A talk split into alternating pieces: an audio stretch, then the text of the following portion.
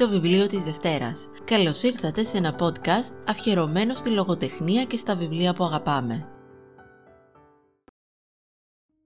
Το βιβλίο της Δευτέρας επέστρεψε μετά τις καλοκαιρινές διακοπές με πολλά βιβλία.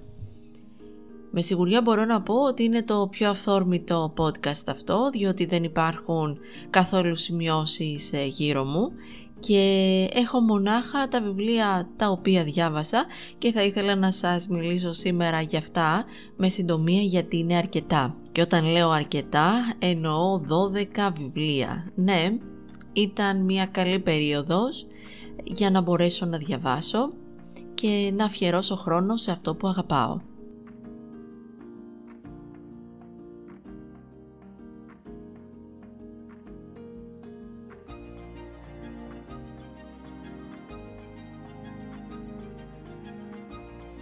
Ας ξεκινήσω λοιπόν να σας μιλώ για τα βιβλία που διάβασα. Ξεκίνησα την ανάγνωση με διηγήματα. Είναι μια κατηγορία που αγαπώ πολύ, ειδικά το καλοκαίρι γιατί τα παίρνω στη θάλασσα, είναι μικράς σε έκταση, οπότε ακόμα και αν μου αποσπούν την ε, προσοχή δεν ε, αποτελεί πρόβλημα για την ε, συνέχεια της ανάγνωσης. Εκτός βέβαια και αν πρόκειται για σπονδυλωτά διηγήματα.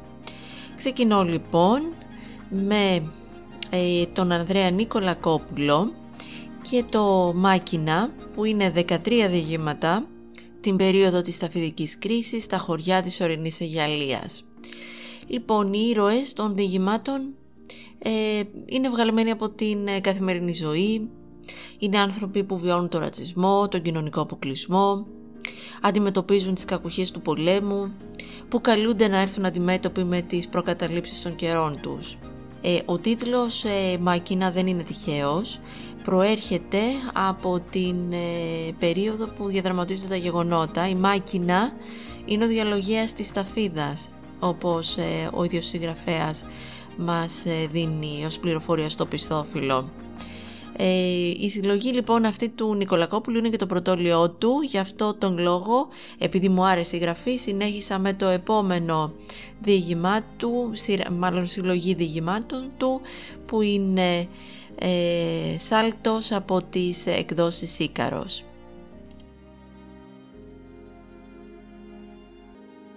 Το χαρακτηριστικό της ε, συλλογής των διηγημάτων Σάλτος είναι ο μαγικός ρεαλισμός που συνυπάρχει άριστα με το ελληνικό στοιχείο και δίνει έμφαση στην φροντισμένη γλώσσα και στις ε, παραδόσεις όπως ε, εντυπώθηκαν στον ε, συγγραφέα. Ε, ταξιδεύουμε σε τόπους από την Καταλωνία στο Μπρίστολ, από το Μεξικό στην Σιβηρία, γιατί η λογοτεχνία είναι ένα ταξίδι και ο Νικολακόπουλος μπορεί να διαχειρίζεται τα θέματά του α, όπως η μνήμη και ο θάνατος σε οποιοδήποτε χρόνο-χρονικό πλαίσιο όπως οι ανάγκες ε, το επιβάλλουν. Ε, πολλές ε, ιστορίες ε, αγάπης από τη συγκεκριμένη συλλογή. Ε, νομίζω ότι το μόνιμο διήγημα είναι και αυτό που ε, με κέρδισε περισσότερο. Το επόμενο βιβλίο που θα σας μιλήσω ε, έχει ένα κοινό παρανομαστή με το μάκινα του Νικολακόπουλου. Όταν ξεκίνησα λοιπόν ε, να επιλέγω τα βιβλία που θα διαβάσω το καλοκαίρι το έκανα και ε, με μία άλλη παράμετρο που ήταν η επιλογή λογοτεχνικών έργων που σχετίζονταν και με το αντικείμενο της έρευνάς μου, ιδιωματικός λόγος και διάλεκτη. Ε, δεν είχα αποφασίσει ε, για ποια έργα θα μιλήσω και με ποιον συγγραφέα θα ασχοληθώ. Έτσι λοιπόν επέλεξα σύγχρονους ε, συγγραφείς που μπορεί να χρησιμοποιούν ιδιωματικό ή διαλεκτικό λόγο.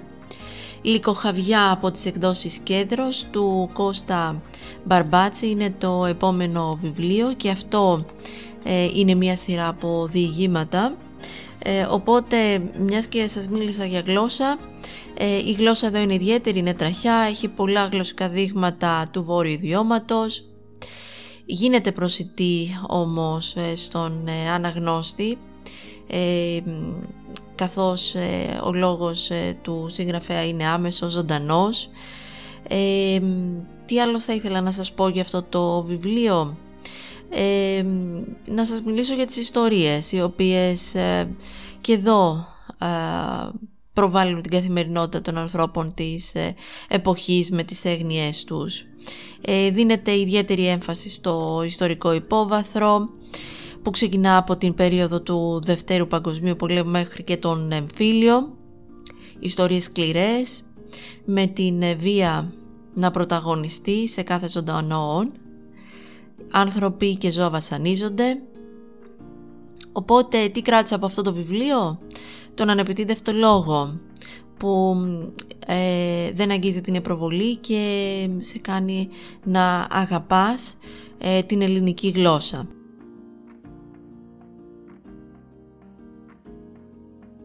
Δεν ξέρω αν έχετε βιβλία που θέλετε καιρό να διαβάσετε και για κάποιο λόγο δεν τα αγοράζετε και αν ακόμα τα έχετε αγοράσει τα αφήνετε παραμελημένα ε, στο ράφι. Ε, εμένα συνέβη αυτό με το βιβλίο της Άννε Βέμπερ, το άσμα της Ανέτα από τις εκδόσεις Εστία. Ε, είναι ένα βιβλίο που μ' άρεσε πολύ, ιδιαίτερο στην γραφή του γιατί είναι μετροαφήγημα. Ε, αφορά την ζωή της Γαλλίδας Ανέτ Μπομανουάρ. Ε, έζησε την αζεστική κατοχή, έσωσε Εβραίους με τον σύντροφό τους, σπούδασε, παντρεύτηκε έναν Γάλλο κομμουνιστή γιατρό μετά τον ε, θάνατο του συντρόφου της και αγωνίζεται μέχρι που θα φτάσει στιγμή και θα θεωρηθεί σύμβολο της αντίστασης αποκτώντας τον τίτλο «Δίκαιη των Εθνών». Ε, λιτός λόγος, παρόλο που η αφήγηση είναι μέτρη, δεν ε, είναι λυρικός και παρουσιάζει εύστοχα βιογραφικά στοιχεία, εστιάζει στην αλληλεγγύη και στην ανθρωπιά της ε, Ανέτ. Αν σας ενδιαφέρει να διαβάσετε ε, μια τέτοιου είδους βιογραφία σε μέτρο ε, λόγο είναι μια πολύ καλή επιλογή θα πω.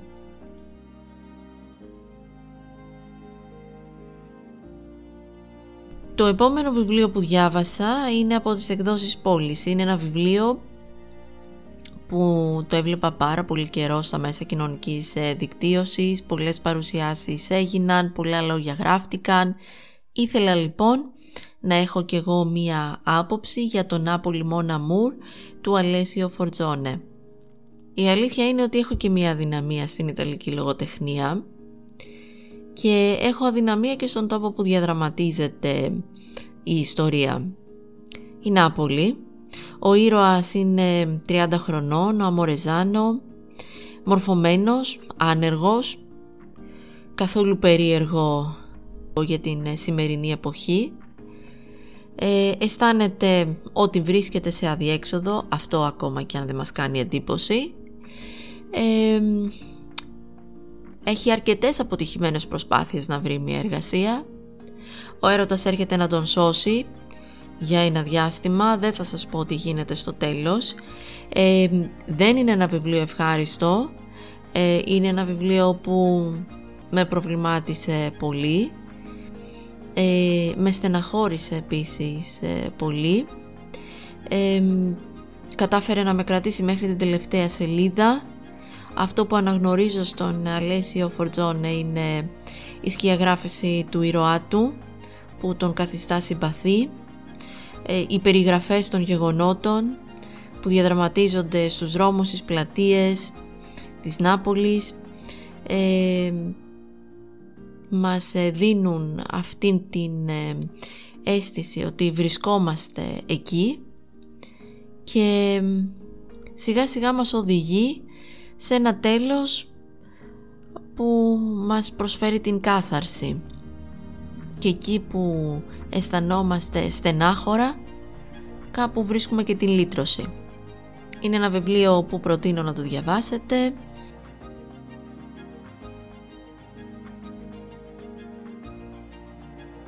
Το πιο δύσκολο βιβλίο που διάβασα είναι αυτό που θα σας μιλήσω τώρα και η δυσκολία του δεν ήταν στη γραφή, αλλά ήταν στο θέμα του. Η δυστυχία του υπογάστριου της είναι Μπαγιάχτ από τις εκδόσεις Ουτοπία. Στο βιβλίο αυτό τι θα διαβάσετε; Τις βασανιστικές μέρες της ηρωίδας μετά τον βιασμό της. Από την πρώτη σελίδα γνωρίζετε την κατάληξη της Μαρή και της οικογένειάς της. Η συγγραφέας δεν ήθελε να γράψει ένα μυθιστόρημα πλοκής όπου θα φτάσουμε σταδιακά στο τέλος αλλά αυτό που ήθελε είναι να καλλιεργήσει την ενσυναίσθηση και να παρουσιάσει με τον δικό της τρόπο όλους τους βιασμούς που μπορεί να βιώσει μια γυναίκα στην εργασία της, στην οικογένειά της, οπουδήποτε. Το μυθιστόρημα αυτό φανερώνει την κατάρρευση του κοινωνικού συστήματος, την κρίση των ηθικών αξιών, την ελλειπή προστασία των γυναικών από το κράτος. Εάν με ρωτάτε να το διαβάσετε, θα σας πω ναι. Θα σας πω όμως ε, να έχετε και γερό στο μάχη, είναι από τα πιο δύσκολα βιβλία που διάβασα.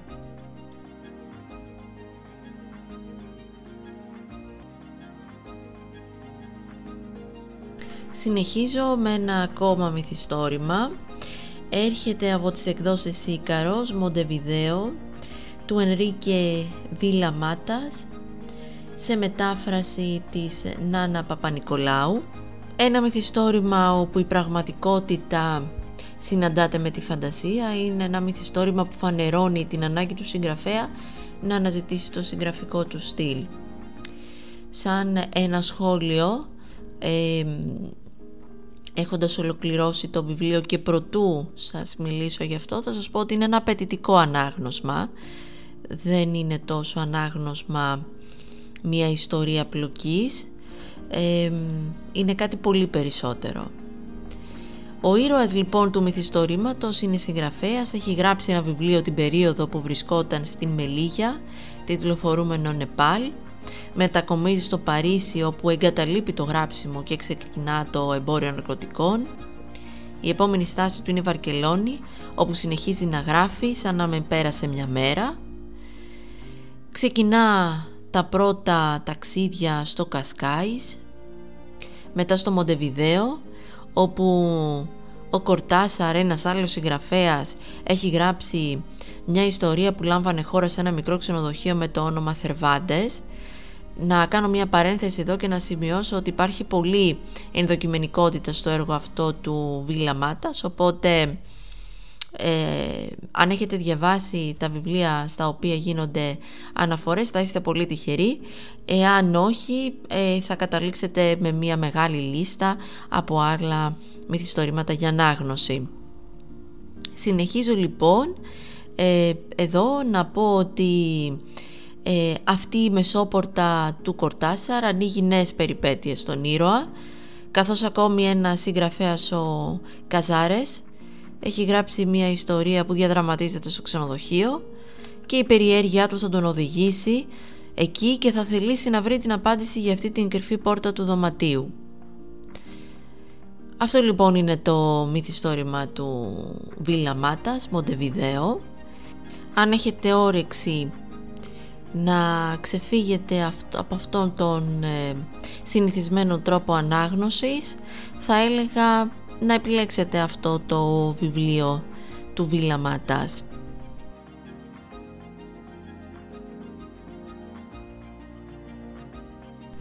Το βιβλίο που ακολουθεί αγοράστηκε το χειμώνα, έχει τίτλο Ανοιξιάτικο και διαβάστηκε το καλοκαίρι παρέα με μία αγαπημένη φίλη γιατί μ' αρέσει να διαβάζω βιβλία που καταπιάνονται με κοινωνικά ζητήματα και πόσο μάλλον με θέματα που αφορούν την ε, γυναίκα.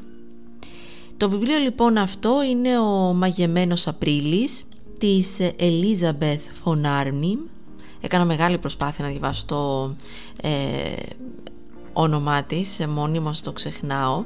Ε, τι αφορά το συγκεκριμένο βιβλίο. Έχουμε τέσσερις γυναίκες που πηγαίνουν να περάσουν κάποιες μέρες του Απρίλη σε έναν πύργο στην Ιταλία. Είπαμε αγαπώ Ιταλία.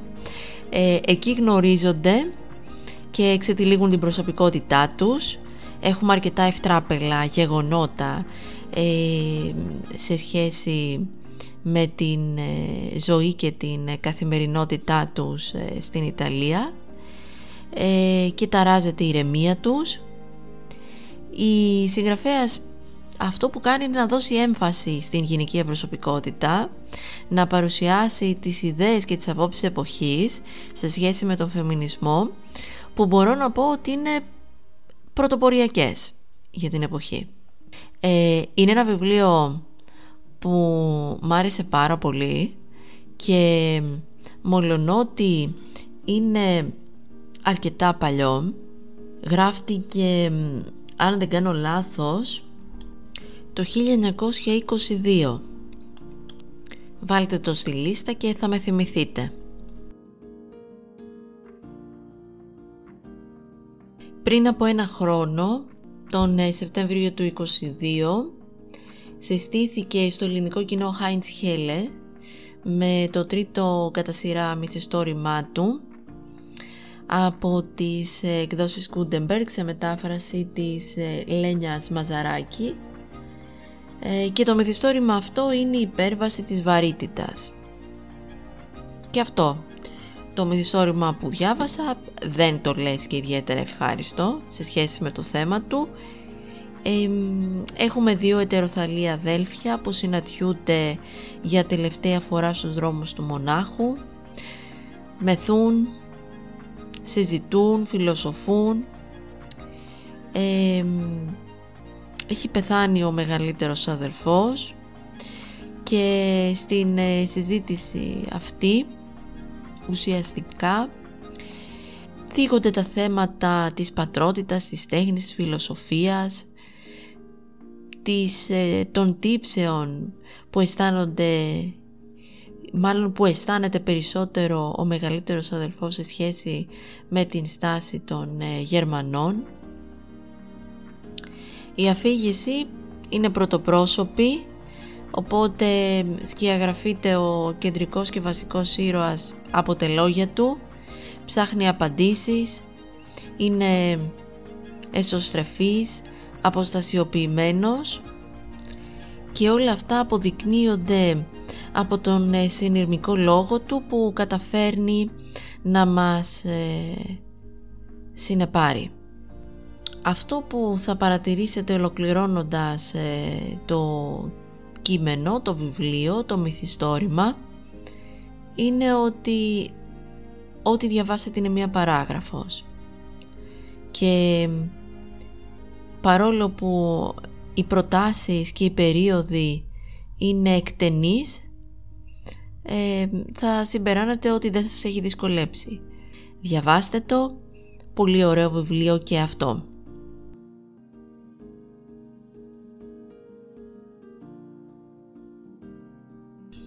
Πρώτο τελευταίο βιβλίο που θα σας ε, μιλήσω είναι το «Γέρασμα» του Ιταλος Βέβο από τις ε, εκδόσεις ε, Πατάκη ε, είναι το βιβλίο αυτό που νομίζω ότι δεν έχει λάβει την αναγνώριση που του πρέπει.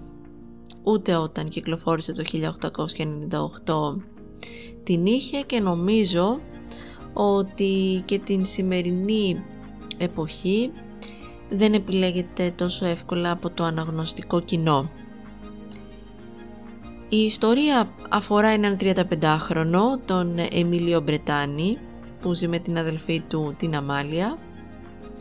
Ερωτεύεται την Ατζολίνα, μια γυναίκα αρκετά μικρότερη του. Η σχέση του με την νεαρή γυναίκα επηρεάζει συναισθηματικά την αδελφή του, που φαίνεται να τρέφει αισθήματα κι αυτή για τον αδελφό του, του τον φίλο μάλλον του αδελφού της, τον Στέφανο ο Εμίλιο δεν γνωρίζει όμως ότι η αδερφή του είναι ερωτευμένη μέχρι την στιγμή που θα αναγκαστεί να πει και αυτός ένα ψέμα και θα την οδηγήσει στην ασθένεια.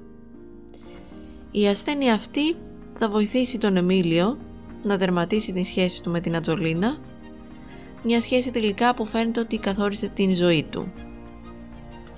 Οι ήρωες τους Σβέβο έχουν την ανάγκη να αγαπηθούν, θέλουν να αγαπήσουν, κάποιοι φοβούνται να φτάσουν στην αγάπη, σε άλλους απαγορεύεται η αποδοχή της αγάπης. Ο Εμίλιο βασανίζεται καθώς ε, μολονότι καταφέρει να αγαπήσει την Ατζολίνα, η καχυποψία, η ανταγωνιστικότητά του απέναντι στους ομόφιλούς του καταστρέφει κάθε ερωτικό στοιχείο. Ο Στέφανο, αν και παρουσιάζεται με αυτοπεποίθηση και αυτός καταλαμβάνεται από φόβο και άγχος μπροστά στον έρωτα, μπροστά στην μοιραία γυναικεία φιγούρα την Ατζολίνα. Ο συγγραφέας λοιπόν μέσα από τις αντιδράσεις των ηρώων προσπαθεί να ερμηνεύσει τα βασανιστικά στάδια του έρωτα. Συνεπώς, το γέρασμα είναι ένα μυθιστόρημα με θέμα τον έρωτα. Οι ήρωες τους βέβω μεγαλώνουν διαβαίνοντας τα στάδια του όπως αυτοί τα καθορίζουν. Ο αναγνώστης δεν μπορεί παρά να ακολουθήσει την ιστορία όπως δίνεται από τον αφηγητή και να κατανοήσει την ανάγκη των ηρώων να μην χάσουν τον εαυτό τους και να μην ταπεινωθούν. Είναι μια συγκινητική ιστορία που αποτυπώνει τα ήθη στα τελευταία χρόνια του 19ου αιώνα. Ελπίζω να μην σας κούρασα σε αυτό το podcast με τόσα πολλά βιβλία που παρουσίασα. Σκέφτηκα πως ε, καλύτερο θα ήταν να παρουσιαστούν όλα σε ένα. Θα κλείσω λοιπόν αυτό το podcast με το βιβλίο που διάβασα τελευταίο και είναι στις δικές μου διαδρομές στη Τζούμπα Λαχύρη από τις ε, εκδόσεις Κούτεμπεργκ Λοιπόν, ε, αυτό το βιβλίο μου άρεσε πολύ. Ε, έχει ένα ιδιαίτερο στοιχείο το οποίο εμείς ως Έλληνες αναγνώστες δεν θα μπορέσουμε να το αντιληφθούμε. Ε, η συγγραφέας αποφάσισε μολονότι μιλάει στα αγγλικά, χρησιμοποιεί την αγγλική ε, γλώσσα, ε, γράφει στα ιταλικά το συγκεκριμένο ε, μυθιστόρημα και θα μου πείτε γιατί μπορεί να είναι αυτό ιδιαίτερο στοιχείο και χαρακτηριστικό. Ε, είναι ιδιαίτερο στοιχείο και χαρακτηριστικό γιατί η Λαχύρη είναι πολύγλωση. Ε, κατάγεται από μετανάστες ε, γονείς. Ε, η ίδια όπως έχει εξομολογηθεί δεν έχει χρησιμοποιήσει την μητρική της γλώσσα ε, κυρίως γιατί δεν ξέρει ούτε να τη διαβάσει καλά, ούτε όμως και να τη γράψει σωστά και σε αυτό δυστυχώς πολύ μεγάλο μερίδιο ευθύνης έχουν οι χώρες υποδοχής που δεν φροντίζουν ε, ώστε οι μετανάστες μαθητές να διατηρούν τόσο τη γλώσσα τους όσο και τα πολιτισμικά τους ε, στοιχεία. Ε, πιστεύουν ότι θα πρέπει να ενσωματωθούν στο νέο περιβάλλον, τοποθετώντας στο περιθώριο την ε, γλώσσα τους. Αυτό βέβαια είναι μια πολύ μεγάλη συζήτηση. Ας δούμε το μυθιστόρημα. Αποτελείται από 46 κεφάλαια, οπότε εντός εισαγωγικών δίνεται και η εντύπωση ότι θα μπορούσε να είναι και διηγήματα, ε, ωστόσο δεν είναι. Καθένα κεφάλαιο είναι και μία διαδρομή και όλα έχουν έναν κοινό άξονα που είναι η γνωριμία του εαυτού της ε, κεντρικής ηρωίδας, της μοναδικής ηρωίδας και η μοναξιά. Οπότε η συγγραφέα στις σελίδες αυτές παρουσιάζει τις διαδρομές μιας ηρωίδας που δεν γνωρίζουμε το όνομά της, ε, μόνο την επαγγελματική της ιδιότητα και με τον ίδιο τρόπο παρουσιάζονται και τα υπόλοιπα πρόσωπα του μυθιστορήματος. Κανένας δεν συστήνεται, κανένας δεν περιγράφεται και στόχος της λαχύρης είναι εμείς που το διαβάζουμε, οι αναγνώστες, να μείνουμε πιστοί στη σκέψη της ηρωίδας, να κατανοήσουμε την ψυχοσύνθεσή της και την βασική ανάγκη της που δεν είναι άλλη, όπως είπα παραπάνω, με την γνωριμία του εαυτού της. Η μοναξιά είναι το βασικό συστατικό των ιστοριών της συγγραφέα σε κάθε κεφάλαιο δεν χάνει την ευκαιρία με φανερό τρόπο ή κρυφά να δηλώσει τη μοναχικότητά της και τον φόβο της, αυτό τον φόβο που προκαλεί μοναξιά. Είναι μόνη, οι άνθρωποι με τους οποίους συναναστρέφεται είναι άγνωστοι, η καθημερινότητά τους και οι συνήθειές τους έχουν δημιουργήσει μια τυπική απρόσωπη γνωριμία με την ηρωίδα. Η ηρωίδα είναι μόνη.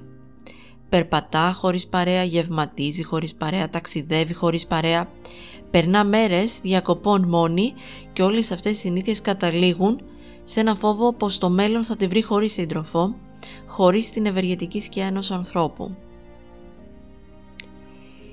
Η γραφή του μυθιστορήματος αυτού είναι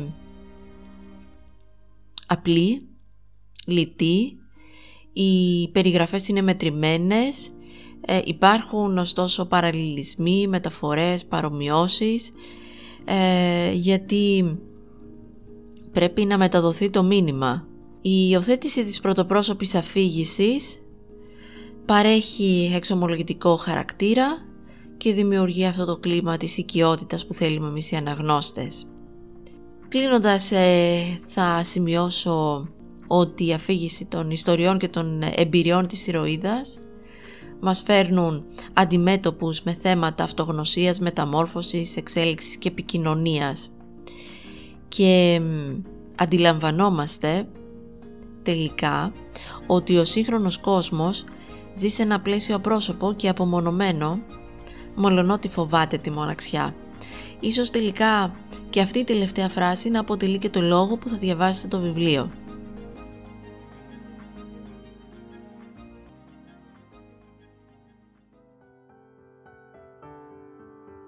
Ένα ακόμα βιβλίο της Δευτέρας έφτασε στο τέλος του. Αν έχετε διαβάσει κάποιο από τα βιβλία αυτά ή αν θέλετε να συζητήσουμε κάποια από τα βιβλία, μην διστάσετε να μου στείλετε μήνυμα στο On My Bookshelf ή στο βιβλίο της Δευτέρας στο Instagram.